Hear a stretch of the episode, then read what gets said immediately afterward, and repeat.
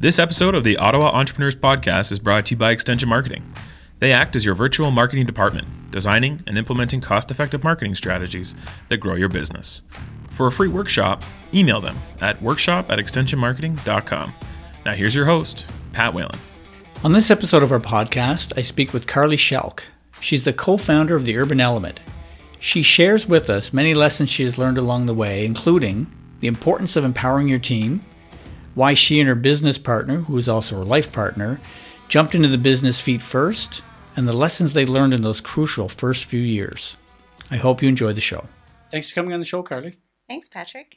Can you, for our listeners that don't know about you or the Urban Element, can you tell us a bit about your background, please? Sure. So the Urban Element, we define it as a unique culinary experience. So you might ask, what is that? So we essentially took over an old fire station with the mindset of bringing together great food experiences for people. So we built an oversized kitchen, put a long communal dining table in it, and we host numerous cooking classes, culinary events, corporate team building, meetings, weddings, cocktail parties.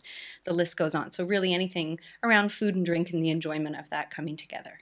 Now, when you say we, you have a business partner? Yes, I do. Okay. My husband is my business partner. And how long has the Urban Element been in existence now? We've been in existence 13 years. Congratulations. Thank you. Wow. Thank you. That's amazing. Over the milestones, yeah. Yeah. And I'm curious as to how, like, it's a pretty unique business. So what was the jumping off point that got you into that kind of industry category? Sure. So my background is hospitality with food and hotel background management. I have a commerce degree. So right out of university, I came right into the hotel world. Very quickly found out that that wasn't the scene for me and gravitated towards a small business in Toronto. So a woman was running a very unique concept, very likened to what we do today. So I was smitten. So it was a cooking school, an event space. So I ran her school for about 5 years. And really, I think that's where the entrepreneurial bug bit me because I had a hand in doing so much. I really loved the day-to-day operations, working with the clients, figuring out challenges, problems, and it led me to think at that point I could capitalize on those skills on my own. And so my husband and I decided to take a leap of faith. We left the big smoke and landed in Ottawa here. And if you don't mind me asking, why Ottawa? Did you think that the business would do well in Ottawa? Is that why the move to Ottawa, or was there other circumstances involved? That's a question we get asked a lot, actually. Okay. Everyone says, why Ottawa? Why did you leave Toronto with all those great opportunities for expansion? And really, at the point, we wanted a new market. We knew that, I mean, I had been contacting some restaurateurs prior to coming to the city and asking them, what's the temperature, what's the tone? What are people looking for? And really trying to get an understanding of the landscape. So I have some family ties in the area. So we had been visiting Ottawa and we knew it was a lovely city and it offered indoor and outdoor recreation and more of a work-life balance than we were getting in Toronto. And we thought, you know what, I think that we can make a difference here. And there was something attractive about being first to market in terms of the kind of business concept we were bringing to the city. And your hospitality training that you had, I find that I've met a number of people from that background, and I studied at Algonquin for a very short period of time, but isn't it great training for anything service related if you're going to go into that line of work? Absolutely. I mean, I can't, to marry though a commerce degree and have almost that hands-on intrinsic kind of training. We were asked to run a restaurant before we graduated. We had on-the-spot co-op training. I went right into the world of hotel with Canadian Pacific at the time, which is now Fairmont. So great foundation of training of customer service. I mean, it was just a leap board for me really to be ready to go right into industry. So I think that foundation has helped build and build some skills for me and my staff over the years. I land on that often. Yeah. And did you and your husband, did you both go into it full time right away, or did one of you kind of hang back and had some form of steady income coming into this? No, we both jumped in feet first. Wow. It was a bit of a leap of faith. I mean, it was very difficult getting financing, especially for a food-based restaurant business. The banks really are not looking to back that kind of risky model. So it really took a lot of grit to pull those finances together and get our plans solid. So when we were actually there, we said, listen, we're both going to be a part of this. This is 100% our future. We have one shot to do it. We're going to do it really well. So we need to unite and make that happen. Would you, what advice would you give to someone in a similar situation? Would you go with, hey, both you jump in, and go for it? Or would you say one of you stay back? Well, I think it really depends on the situation, because in our case, my husband had left the business he was working for. So he grew up in an entrepreneurial family himself and worked for the family business.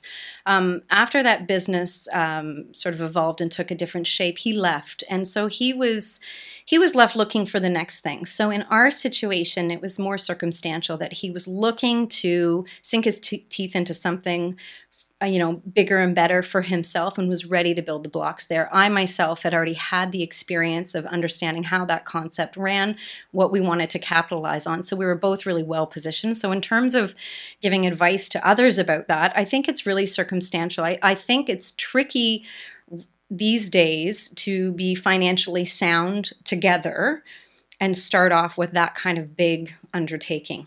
So the conservative part of me would tell someone, no, listen, right. Baby steps and chip away. And I mean, the students that I work with, and we can talk about that a little later right now in the business school, certainly they want to put all the chips on the table at first. And we really talk about how, you need to maybe work in the industry, build your resources, your finances. So the conservative part of me would say, you know what, maybe at the time that was good for us, but it really was a big risk. And it could have gone the other direction. One of the consistent themes on this show, Carley, is I often talk about how Dragon's Den and Shark Tank, as much as I personally love those shows, I at times feel they're doing a bit of a disservice. That it's a glorification of, like you just said, that you may not need the experience. As long as you can get that venture capital money, you're going to be okay. But there's a difference between a business that can get venture capital money and a business that can actually make money. So I think that's great advice, that at least, get your feet wet a little bit. I agree. Within your industry. It's not, and that's not even an age thing. No. I think it's just a question of experience. Get some contacts lined up and start to establish yourself. I would argue, before you jump in and do that leap of faith. Right. Very few people have that luxury of getting access to those funds right away and being able to leave what they have behind and move forward with that. But again, it's expanding your networks and resources and using the time to work in the industry to even figure out whether or not this is the route you want to go, because so many businesses obviously fail because I think people have a different idea of what it's going to be. Well, it's funny you say that, because one of the things in any post-secondary institution that I look for when I'm recommending to younger people is try to find a place that'll give you some kind of cooperative opportunity. Mm-hmm. I mentioned earlier that I took that hospitality course. It was a 2-year program. I took 1 year of it, and then I had my summer co-op placement, and I did not have a good experience. And so I didn't finish that second year, but I'm so grateful that I figured that out then before I finished, and then thought that this was going to be my career move, and and that would have just thrown off the trajectory of my career. Right. And I'm sure you've heard the term before, the serial entrepreneur, right? So that can work in both ways. So whether or not someone's a serial entrepreneur in terms of building and capitalizing on ideas and innovation, but there's also a part of that where you see people leapfrogging from one idea to the next, but floundering along the way. And they're really not taking the time to study the industry, like you say, work in it, build their contacts and resources, and really build something that's fundamentally sound and ready to move forward. So is the business that you have today, is it what you envisioned when you started? It has, I would say, 90% of it. I really believe, in terms of my industry and the hospitality industry, innovation is obviously key to sustainability, right? I mean, the food industry, especially in Ottawa, has changed the landscape so quickly, even over the last 10 years, improved for the better. And that's because, there's a lot of great stakeholders coming to the table and trying to push what the standards are in food and what we do. So the evolution of our business has really, sought to keep up with that, or be a leader in the industry and trying things and changing the way we operate to serve our clients, to meet our food philosophies and things like that. So I would say the essence and the philosophy of our vision has stayed intact over the years. We certainly stay true to, if we can't do it well, we won't do it. That's a big mandate for us. We know our limitations and capabilities, and that's tricky sometimes in a in rapid growth, because you are enticed to want to push and take on, but you need to know and understand the capabilities of your team and your resources to know whether or not you can execute. Because in my mind, if you can't execute that well, really that's the impression you're making on your clients. And so we've managed to focus on those capabilities and stay within the realm of our competencies. Is there any advice you'd give to the current entrepreneur that is not clear on their team's capabilities? Is there certain techniques or tips that can help them figure that out, or you just have to kind of go through it? Oh, the HR questions, right? So it's people. It really comes down to people. So that's a huge investment we've made in our business, and a priority that I have placed on our company over the last couple of years is really seeking out the best in terms of HR dynamics and team dynamics. That's something that never really goes away, I think, in business. There's coming to the table of different personalities, obviously, and skills, and there's competing resources within that framework. But really, our mentality has been seek out and hire and retain the best possible, and really get to know your employees in terms of what are they looking for. What's important to me in our company is growth opportunities. So, for instance, when I came back from maternity leave, I had a fantastic colleague taking over my role. And so when I came back, instead of saying, let's put this all back on my plate, I said, you're doing a better job than I did with it, and you've really grown in that role, so let's keep going. So I reworked and repackaged what I was contributing to the company then, and it's actually been a great thing because it's allowed me to spread my wings a little bit more I have competent people. And was that tough for you to do that? I mean, to kind of, I don't want to say park an ego, but to a certain extent, I mean, that's... You know, sometimes as entrepreneurs, we think we're indispensable, right? Oh, that you do. Right. Absolutely. Yeah. No, it was really tricky. I thought that I would be back after 6 months having my son ready to go. I mean, that wasn't the case. It was 15 months later. So that was the toughest lesson for me to learn to let go and understand that, everyone's replaceable really at the end of it, right? The business heartbeat does go on, and but everyone's contribution, makes a difference in a different capacity. But in terms of the workload, in terms of the team, but that was an epiphany for me actually at the same time, because I realized, we might be at the heart of this company, but we have strong players around us that want to leverage what we do and take the business, to new growth. So it was really great experience for me in the end. And what a great lesson to learn at any time in your entrepreneurial life. But it sounds like that was more at the beginning of where you're at now, right? Like that was in the first 5 to 6 years. Is that correct? That's right. Yeah. So what a great time to learn that lesson as opposed to 20 years later when you go, oh my God, all this time I could have had my staff taking on more responsibilities, or I could have had more time for myself, or, before you and I went live, we talked about it's in our nature to be control freaks as entrepreneurs. So good for you for being able to let that go and to recognize that, someone else can do this, and maybe even better than I can. Right. And there's, you must be aware of the book, The E-Myth, of course the classic, which I was encouraged to read in earlier professional years. And that was really eye-opening to me too. So I reference that book quite often and bring it back to say, we are as entrepreneurs, maybe the visionaries and whatnot, we're not cut out to do everything, and we need to get past that ego. And I think that's a barrier for a lot of entrepreneurs going into business where, they're so very short-sighted in the sense that they feel that they can't delegate and give on and trust. So I think people that recognize that, growth is possible with sharing that, they'll do well. What do you do to keep your fingers, on the pulse of the business? This episode of the Ottawa Entrepreneurs Podcast is brought to you by Extension Marketing. Extension Marketing acts as your virtual marketing department, designing and implementing cost-effective marketing strategies to grow your business. Email them at workshop@extensionmarketing.com to book your free 1-hour marketing consultation to grow your business. Certainly, I don't slow down for a second. Professional development's big for me, personal growth, and connecting with people. So to keep the pulse on the business, it's checking in. I have a very dynamic schedule. I am at Urban Element portion of the week. We have a contract at a university in the city. I teach part-time at the college. So every day is a little bit different for me. So I'm seeing new people every day, and I'm keeping in touch with industry colleagues. We often meet for coffee, share ideas. I attend as much as I can right now, more professional development to be able to stay on top of the trends. What are people saying? You know, where's the talent these days? So for me, it's just the connecting and the social interactions part of the job.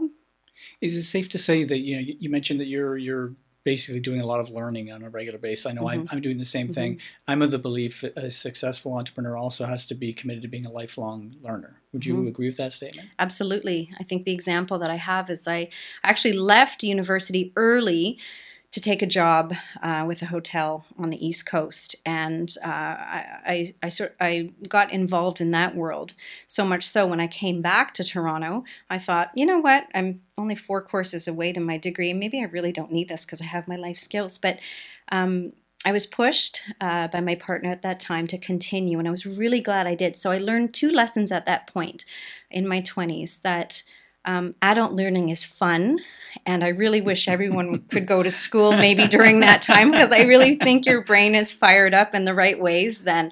And I was just really turned on from everything that I was learning and engaging with. So that was a great lesson to me that, you know, it never ends. And so I promise myself, and I think this is excellent now that I can be involved with teaching students and sharing experiences and learning new things about them, that keeps me sharp. And keeps me with my vision and my business. Is that one of the reasons why you're doing the teaching on a part-time basis? Well, I started thinking over the last couple of years, you know, what's a meaningful way to impart maybe the knowledge and the experience that I have on it? And I found it really interesting that, again, I get as much from the students as hopefully I'm giving them. You know, learning about, you know, new industry, their pursuits, strengths, building, capitalizing on new ventures. I mean, this is also interesting for me and keeps me in touch with so much more than my little food and beverage world, right? So I love learning about that and learning about what's possible out there and what people are really focusing on. Good for you. I mean, it sounds like a really nice way to give back. It is. It's been really meaningful for me too. And it's really nice when I hear from the students and I hear how our interactions have touched them. We stay in touch. I often encourage, you know, mentorship beyond the classroom, beyond graduation. So that's a really great way for me to really see the progress. Nice. Yeah.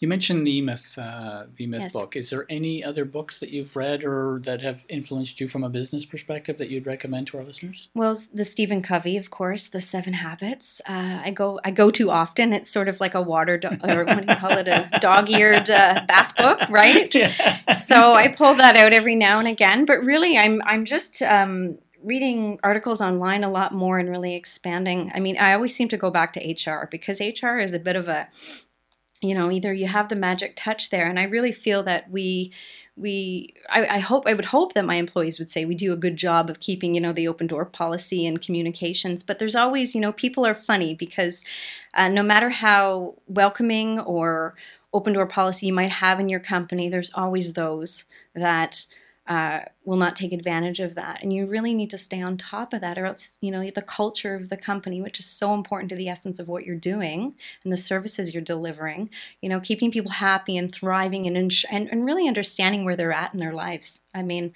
yes, you work with them professionally, but there's a whole other side of personal going on. So for me, you know, when you ask about the books and articles, I mean, I'm diving into the world of HR a lot more now and really trying to understand what makes people tick. And how to meet those needs in the company. Nice. And it's such a great time to be a learner. I mean, you know, think of it, no matter, we have a guy here in the office that, you know, he doesn't read. He doesn't like to read. But between YouTube videos and online, like there's just so many other ways to gather or get this information, whether it's going to Algonquin part-time, full-time, or doing online courses, or it's a far cry from the days of, you know, 20, 30 years ago when you went to the library and that's, you know, that was your only really resource to outside of school to learn something. Absolutely. And I love the way you put that. It is a great way to be, a great time to be a learner. There's so many ways that you can touch into that. Nice.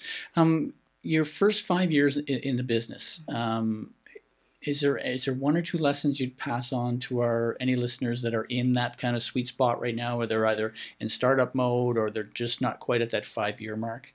I think one thing that, if I was to go back and take a look at this again, I think we underestimated the power of marketing. You're so caught up in the first couple of years of just staying afloat and cash flow and building your team, and you're working so hard. And if you're lucky, like we were in the beginning, people were coming out of the woodwork. I mean, we were a new concept on the scene. That was attractive. So just by the newness of being the new kid on the block, you know, we attracted a really solid clientele, and we built on that. And so I think for the first couple of years, we were really living in that world and not leveraging marketing resources to tap into continue to build. So we were just relying on the incoming calls. And then in 2008, when the economy hit us all, we had a reality check there, because there was a significant portion of our client base that, whether companies were just in the impression of not spending money and doing luxurious affairs and laying that out, which, you know, was a large part of our revenue stream as corporate entertaining. And we took a hit there. So we looked at, okay, so, you know, we built our base around this, but when the base collapses, who else do we have? So we actually work with two segments. We have a cooking school, which really focuses on the public interaction, and then we have the corporate side of it. So we realized at that time that those two segments are married and they're interrelated, but we also had one as the fallback. So we knew that we needed to get out and get our message out and our story out to really build on the client base that we had. So I think it's not underestimating the power of marketing and putting aside dollars for marketing in the first couple of years. Generally, when your resources are taxed, that's the last thing. It's so easy, though, these days with social media, but to do it the right way too, right? To capture the right audience. Well, and there's so many, for listeners out there, you know, that may be intimidated by that statement. For obviously, I agree with Carley with the other business that I run. It's a marketing agency, but there are ways to do this that don't cost you a lot of money, if any money at all. Right. And, you know, kind of two things that we always emphasize to any clients that we work with is make sure you have a good referral program, like an actual proper referral program. Doesn't cost you anything to do if you do it properly, and to make sure that your existing clients are aware of all of your suite of services that you provide. And if you just do those two things alone, you should see a jump in your kind of top line revenue. I agree. You didn't spend a dime to do either one of those, so don't be intimidated by what Carley said. Anyone out there listening that, and yes, there should be a percentage of your revenue that is set aside for marketing, and it depends on what your needs are and how fast you want to grow the business. That's right. That's right. We're a little bit late to the party, realizing all these things but sometimes that's the way business flows, is that, you know, you build to a certain point and then you have resources for growth and expansion, and you decide to put that money into those areas. And so we were a little slow coming to the table on that, but we've been really lucky in the sense that we've built a really good repeat and loyal client base, and we're able to capitalize on that. But now is the time, over 10 years in the business, hit that milestone. Where can we go now? Building capacity for sustainability. So is the intent of the business now, Carley, you're past the 10-year mark. Is it as much of a lifestyle business as it is a and by lifestyle, I don't necessarily mean you're sitting on a beach every day, but is it at the point now where it's really more about that? Because it sounds like you're doing other interesting things now, whether it's teaching or, and we'll get into it a bit, but some of the work that you're doing in the community. Is that the stage that the business is at now? You know what? It's still I call it a really big small business. It's a family business. It's a working business. I mean, this is a business that my husband and I have dedicated all our time and effort to.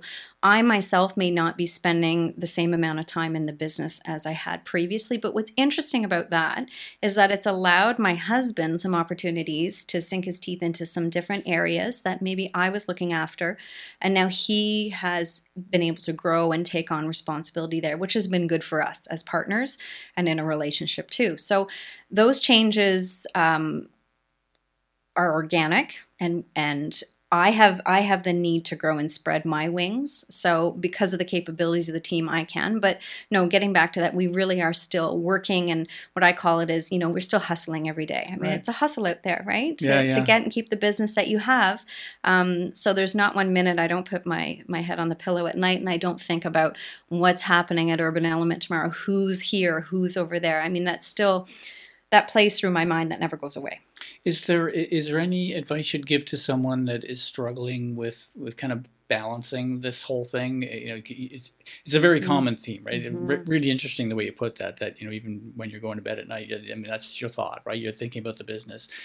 But you obviously, after all these years, I assume you figured out certain ways to help to at least to manage that a little bit, or do you just accept it as is? I'm curious your thoughts on that. Sure. I think it's inevitable in the first couple of years. If you're not working 24/7 on your business, really, what are you doing it for? I mean, that's nothing that I would go back and change. I wouldn't change the amount of effort or time. And at times I think it drives you crazy and it stresses you out to the max, like beyond, and it tests your capabilities and your relationships and everything else that's going around you. But that is exactly what's needed. I would never, allude that it's otherwise with anyone. Although that doesn't go away, it changes. It just changes. The demands are changes. The stress changes. It's different.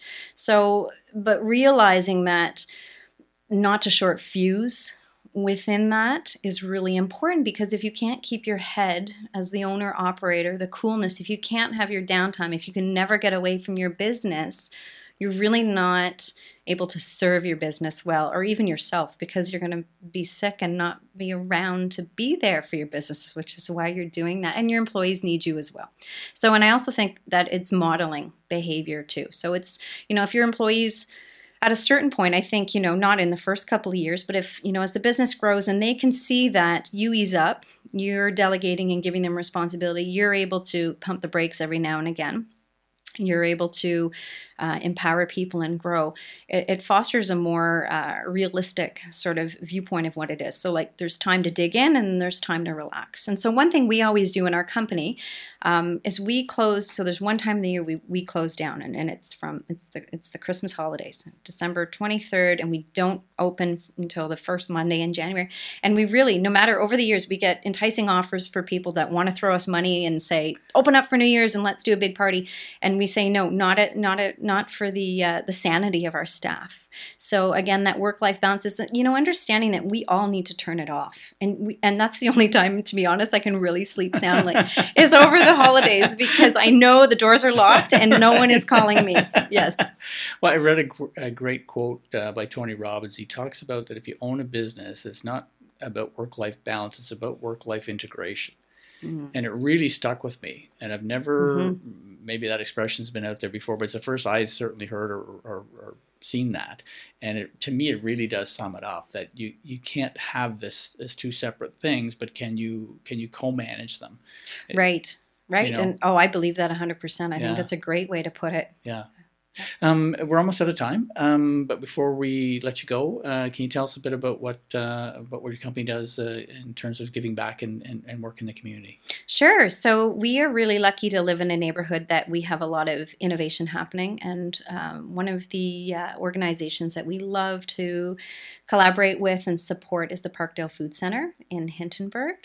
They are doing great things, breaking down barriers of not to be sort of defined as a food bank at all. This is a community center for people, to give people life skills to empower them, and how to, and really their mandate is good food should be there for all. So, we have that mandate too in our company, as well as is good food and accessibility and sharing. And so that's really the essence of community.